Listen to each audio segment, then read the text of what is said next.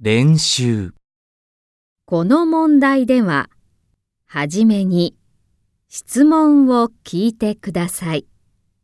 それから話を聞いて1から4の中から一番いいものを一つ選んでください。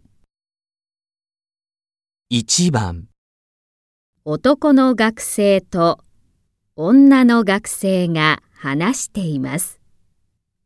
男の学生はディズニーランドに何回行きましたか？昨日初めてディズニーランドへ行きました。そうですか。私は3回行きました。リンさんはもう4回行きましたよ。どうでしたか？とても楽しかったです。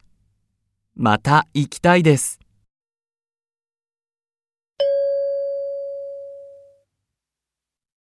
男の学生はディズニーランドに何回行きましたか？